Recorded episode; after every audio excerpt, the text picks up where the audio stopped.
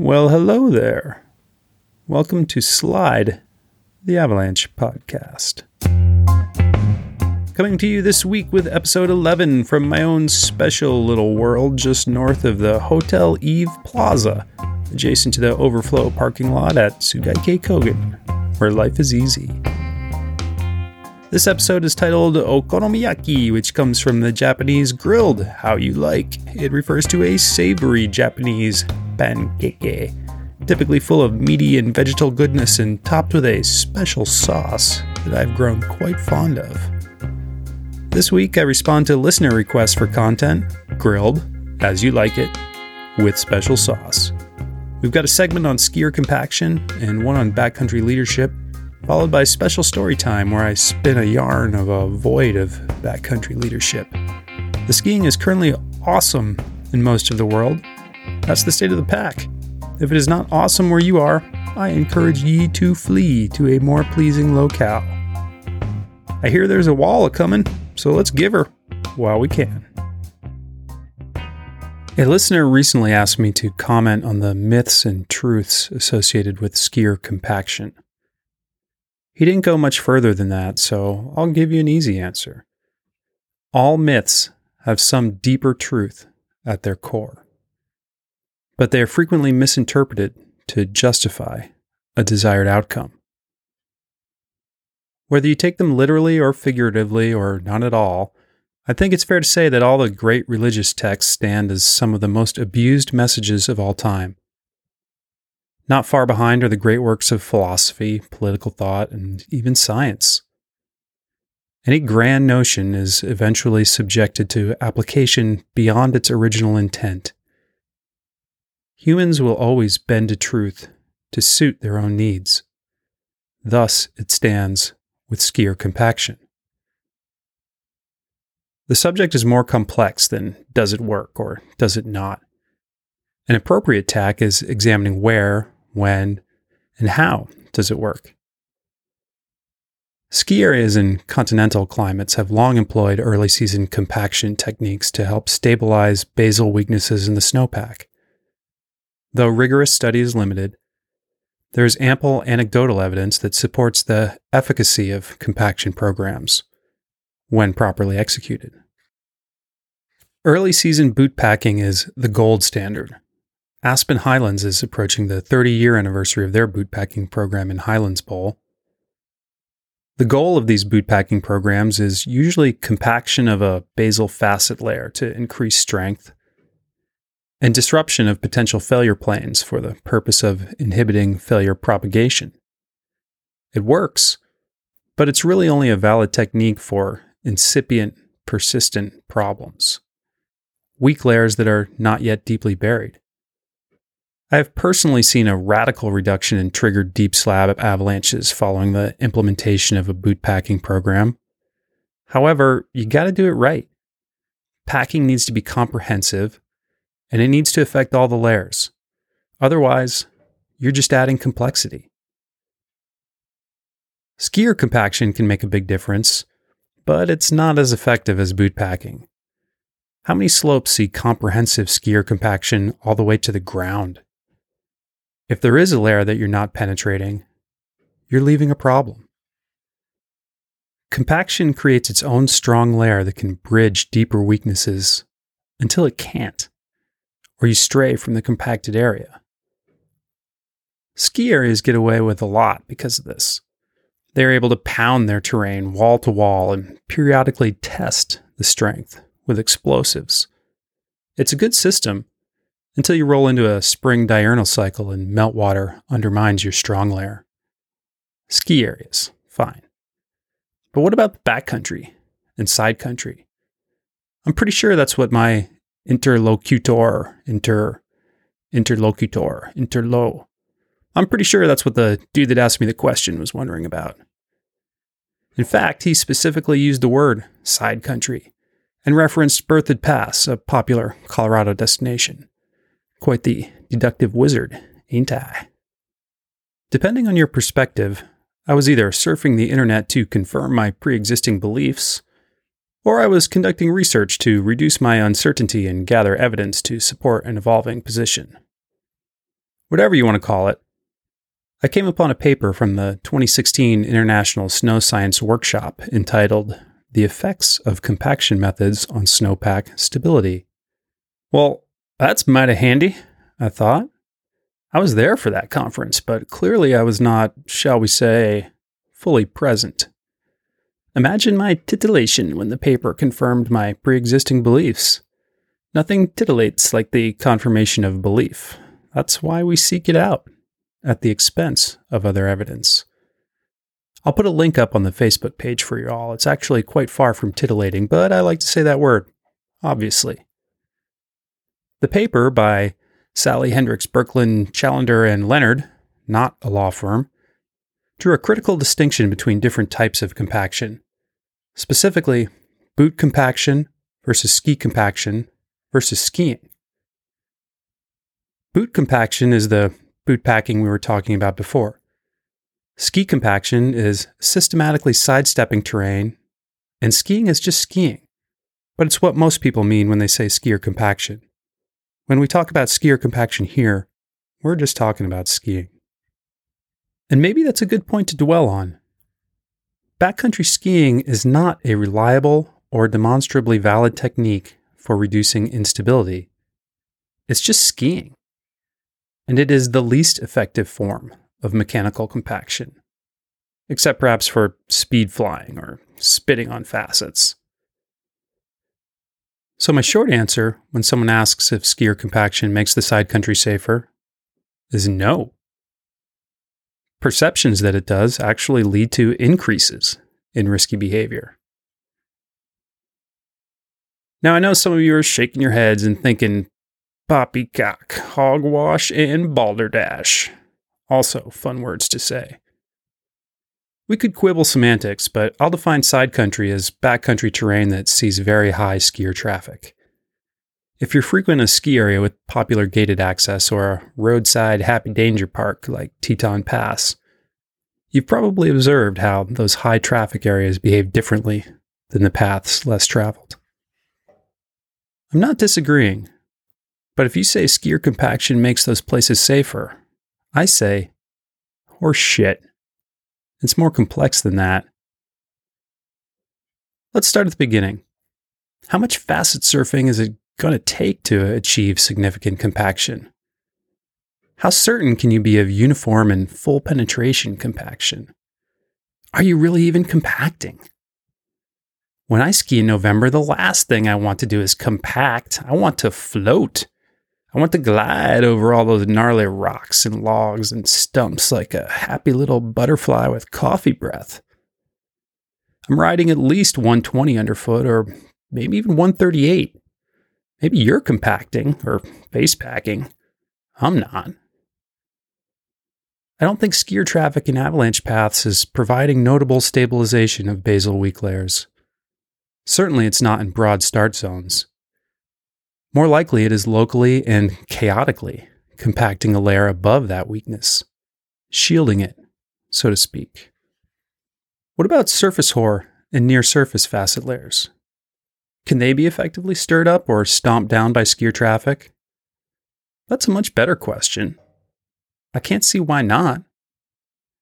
I could also go back to school, get a medical degree, and cure cancer. Huzzah! Good idea, right? Probably not going to happen. You like my straw man? The anecdotal evidence of skiers disrupting a surface hoar or near-surface facet layer in a manner sufficient to reduce future instabilities is mixed at best, not to be trusted.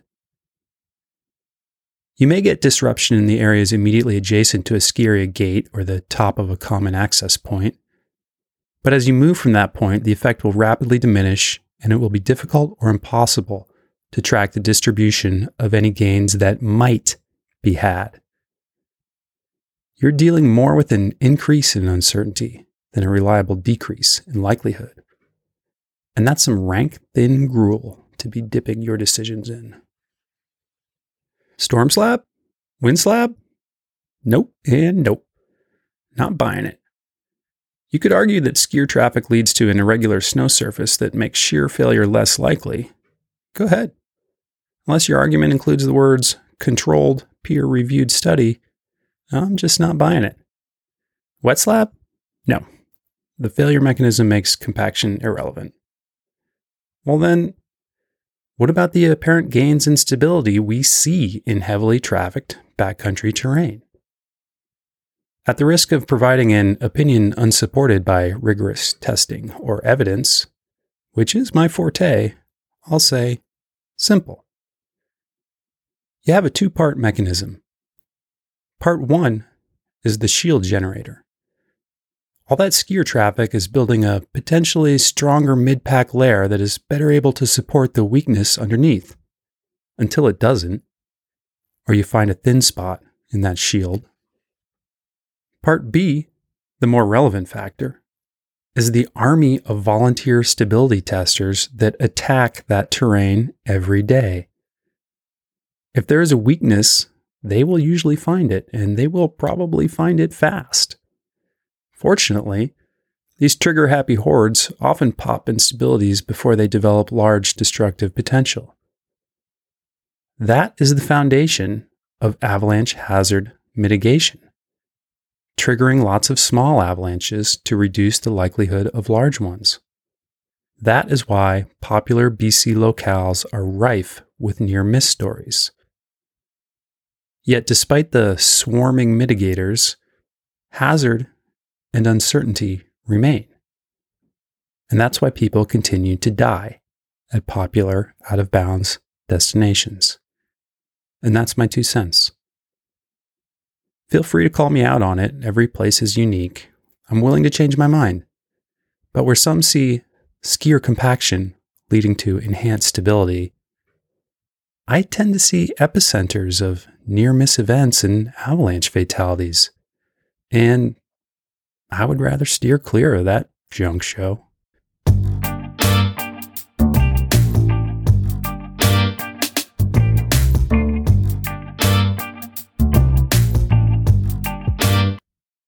If you're new here, I should explain that I've dedicated a considerable amount of time to explaining how the deck is stacked against us when we travel in avalanche country.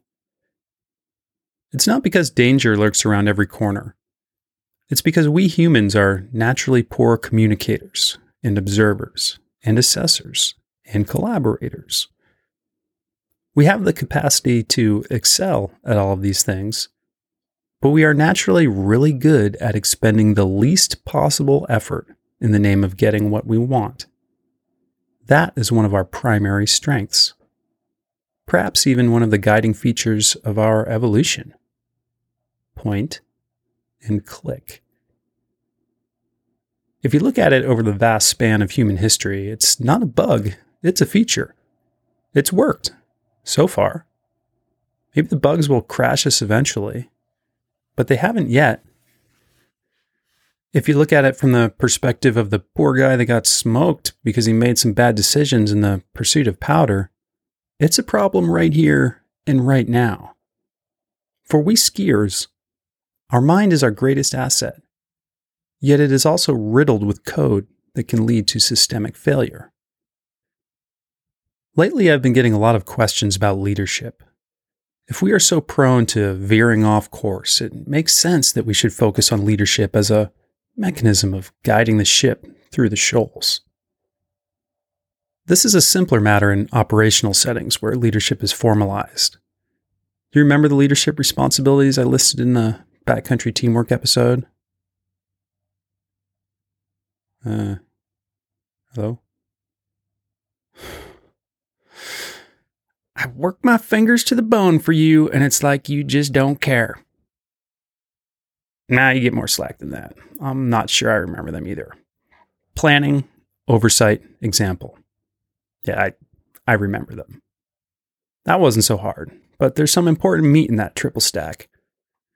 Mostly it's in the planning part, where I talked about the importance of shared notions of goals and priorities, roles and responsibilities. I reduced oversight to the need for reassessment, and I defined example as walking the walk, leading by example. There's a lot more to leadership than was in my four-minute soundbite. Believe it or not, So let's unpack that and see what other goodies we can find. These concepts become increasingly relevant as group size increases and group familiarity with each other decreases. Sure, you can have problems in a group of two friends, but when you get up to four or five, even groups that damn well ought to know better start failing. If you go skiing with some dude you just picked up off the street, I'd take the time to learn where he's coming from. Have you ever considered the notion of the unwilling or the unknowing leader? I've been both. The first one is maddening, because you just want to chill and have everybody pull their own weight, but they are all looking to you for the decisions. You can either accept that burden or challenge the group to contribute more.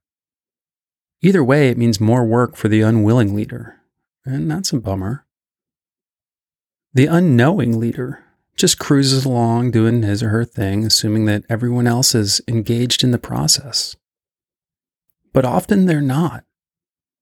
They're looking for cue and insight and guidance from the unknowing leader. An offhand remark may be taken as gospel, and next thing you know, we actually are nuking North Korea. That makes me nervous, because I see now that often I am the unknowing leader, and it ain't no superpower. The other day, a friend of mine said that everyone around here, quote, really tries to step up their game when they ski with me. I laughed. No, he said, I'm serious. I know I do. Jesus Christ, I thought. Don't I ever get to punch out? I'm glad he said it, though, because it made me realize how much more aware I need to be of my words and action when I ski with less experienced or less familiar people. Maybe they think I actually know what I'm doing. I've gotten a lot better at slipping into guide mode when I'm in a bigger or less experienced or less familiar group. I'll proactively initiate discussion and ask direct questions. It's not that hard. Just a little conversation is usually enough to reveal whether people are looking at you to make decisions or if they're willing to be actively involved in the process. And that brings us to followership. You ever heard of that? Maybe not. I made it up, but I'm sure somebody else thought of it first. Even if you're not comfortable leading, you can be a good follower by simply engaging. Engagement. That's really all it takes. Ask some questions, voice some opinions, make sure you get it. Don't be a bobblehead. If you lack the confidence to voice an opinion, turn it into a question. Mm, is hucking onto a broad, unsupported slope like that riskier than skiing that sweet-looking couloir over there? Maybe ditch the sarcasm and provocative tone. If you're following, ask yourself if your leader is unwilling or unknowing or even qualified. The expert halo can be placed on people that have no business wearing it. Don't do that. And if you find someone doing it to you, cast thy halo off. I am eager to embrace my ignorance when it presents itself, because I'm more concerned with having fun and making good decisions than how much people think I know. Self-esteem should come from the inside.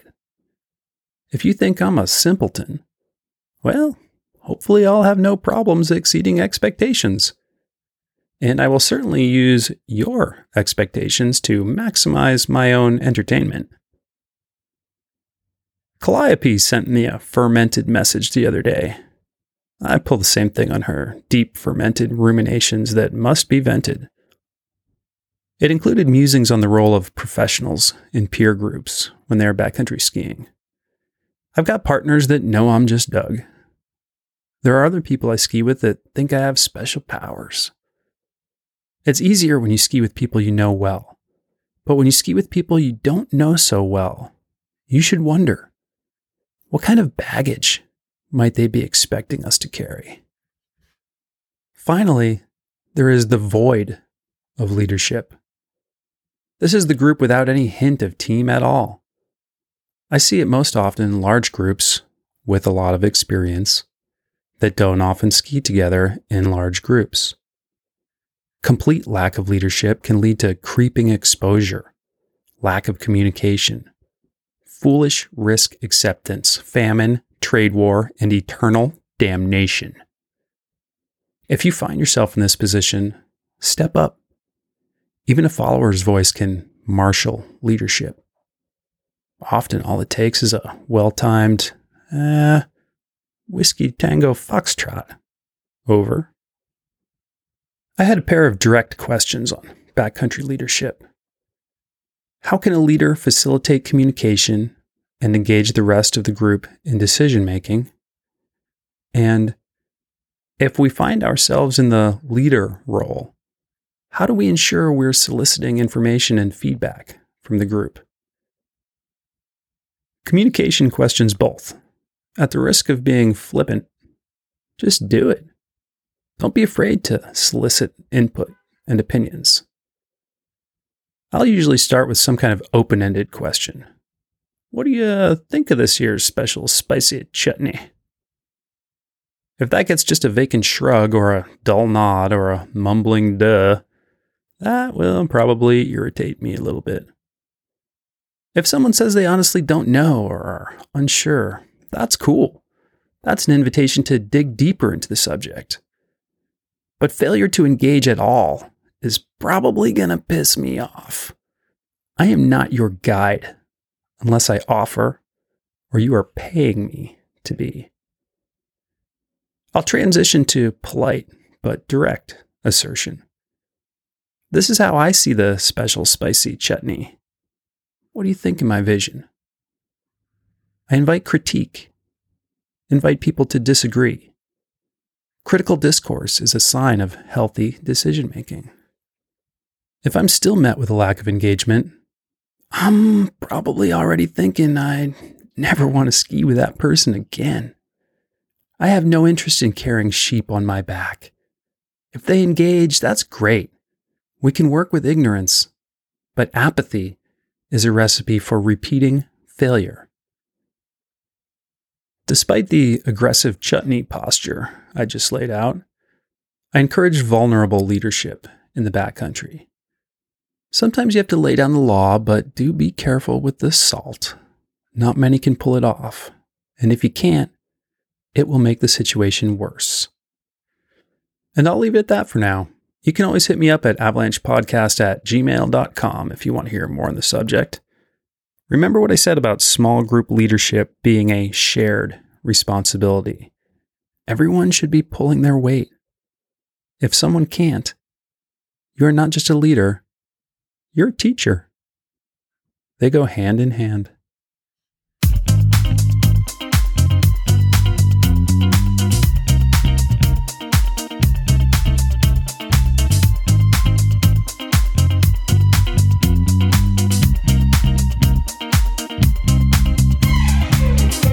I've spent years skiing on my own terms, learning lessons the hard way and exploring the boundaries of what I could do and determining what levels of danger and exposure I could tolerate.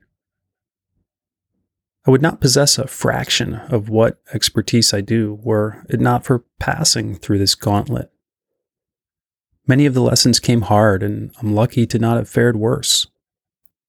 In some instances, those that followed me are also lucky to not have fared worse. At times, I've been an unknowing, a reluctant, and an unwilling leader all in the same day. This tale is one of those times. Las Lenas is an epiphany and a curse. In the days of yore, while I built professional experience in the Northern Hemisphere, I spent my summers in Las Lenas building personal experience and skiing for myself.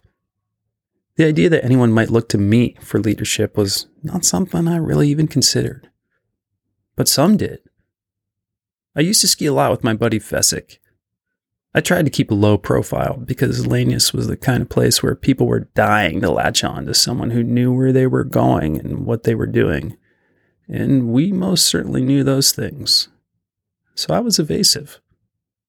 Where are you going skiing tomorrow, Doug? You got a plan? Eh, not really. I'll probably head over that way somewhere.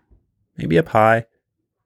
I'd casually gesture at the mountains to our west. Take a pull off my beer, look away, and hope they didn't press. We got after it one night. I don't remember specifically, but I know there was a lot of Fernet and meat, firing mad asado and sipping Fernandos like Mongols on spring break.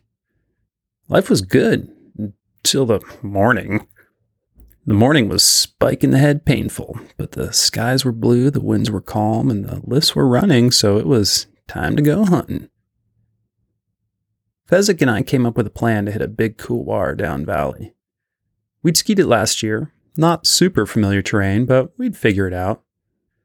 In the base area, we bumped into Latka, who joined us. He's an old friend with great mountain skills, a solid addition to our group. He also missed the Mongol spring break the night before, so that was probably a good thing. At the top of the lift, the, the Minghan grew once again. Technically, a Minghan is a thousand Mongol soldiers. Obviously, we were less, so apologies if there are any persnickety Karakoramonians in the audience. Our local buddy Tecumseh wanted to join, and he had a friend with him. Somebody said okay. We may have picked up another, I really don't recall. I was mostly focused on beginning the physical effort that I would use to purge the toxins from my body.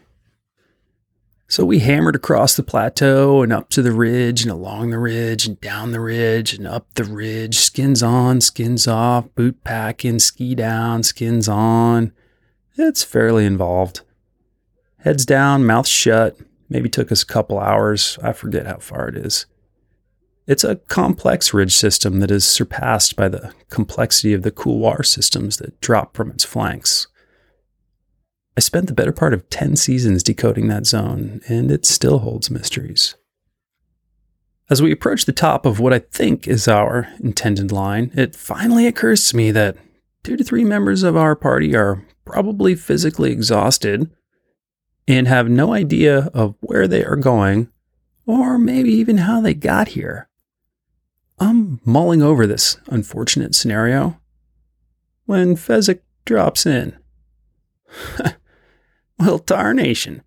I will be hornswoggled if I'm going to drive this stage solo all the way to Calamity Junction. So I give Fezzik a healthy lead, and then I drop in behind him. And Latka, he's no fool. He does the same thing for me. At this point, the perils of blindly following have probably become apparent to our other cohorts, and I imagine them rushing to get their gear on and follow Latka as quickly as they are capable of. But meanwhile, back in the couloir, I see that Fezzik has stopped. So I peel off to the side and post up, and Latka does the same up higher, behind me. I make voice contact with Fezzik. What's up? It's a cliff, he shouts back. Eh, that is most unfortunate. Can you get around it? I think so. Give me a minute. Fezzik susses the scene and finds an exit, so I ski down to him and Latka bumps to the position I was holding. I can see some tiny faces stopped, peering down at us from higher in the couloir. Yeah, it's a cliff, sure enough. Big, rolling sucker. Last year, you could pilot a battleship through this couloir. This year, cliff. Fezzik's exit strategy involves teetering on a small pinnacle of rock at the edge of the cliff, removing skis, and scrambling along the edge to a small notch that allows us to escape to the next couloir over. I commence the ski-removing, teetering-on-the-edge maneuver and am not entirely pleased with it. There is many a slip twixt the cup and lip. Latka yells down, "Does it go?" "It goes," I reply. "You could make it. I don't think the others should come down here." Latka accepts the sandbag with consummate grace. He stuffs it in his pack and prepares to boot pack back out of the couloir. we've got quite the choose-your-own-adventure accident case study shaping up so far. Fezzik and I group up in the couloir next door, and we ski powder to the valley floor and commence our vigil. We're good. It's difficult to see from a thousand meters below, but we occasionally get glimpses of the posse making their way back up. Progress is slow. Real slow. And I am growing increasingly concerned. We've been watching for a long time when a truck pulls up along the side of the road and a woman and a child get out. They watch us for a bit and eventually come running up. The woman erupts in a stream of hysterical Spanish and thrusts a radio forward, so one of us grabs the radio and says, "Hello?" "Ah, just a minute," replies the thick accent. "I give you to Latka." Latka's voice comes crying over the radio. "Oh my God, we're all gonna die!" And he trails off into a peal of hysterical laughter. And that makes me feel better. The situation is in hand. They are almost to the top of their up route and will be descending an adjacent line. Apparently, the mystery man who accompanied Tecumseh had never been backcountry skiing before, and he was pretty sure he was gonna die. So he called his wife, and she showed up with a radio to match the one he had in his pack. Guess he wanted to say goodbye to his little boy, too. Huh. Go figure. I did not see that one coming. The bedraggled group finally appears on the apron as dusk is drifting into dark, and there is a joyous family reunion. We catch a ride back to the base area in the mystery man's truck and resume our Mongol spring break activities. So, where's the pony? Well, I guess the perils of blindly following another should be pretty apparent from this tale. If you have a shred of conscience, you'll also recognize the dangers of unknowing and unwilling leadership. Clearly, there was at least one person that felt following us was a safe option. Tecumseh should have known better. Following us is frequently a very not safe option. Any one of us, me, Fezzik, or Latka, could have short-circuited this whole descending spiral at any time with a few short words. But we didn't. Because of the spikes in the head, and because we didn't realize we were leaders. And when we did, we didn't want to be leaders. It's rare that ignorance, or refusal to accept reality, will contribute to the solution of a blooming problem. However, it's mighty common for an apparently small problem to grow and morph and eventually consume far more than was anticipated. So, that's something to chew on the next time somebody says, "Hey, can I go skiing with you?" Well, how you like them apples? Thanks for listening, everybody. If you enjoy the show, I encourage you to subscribe to Slide, the Avalanche Podcast. If you do not enjoy the show, may I recommend potato chips? Everybody loves potato chips. As always, the music this week is provided by Kevin MacLeod and Incompetech. Emotional support is provided by the Avalanche Review and D P S Skis, fueling the reverence for mountains, storms, and the people who sculpt deep powder culture. To all of you who provide me with feedback and encouragement, and even to all of you who nod silently, hoping that someone else will lead the way. Thank you. Pray for snow.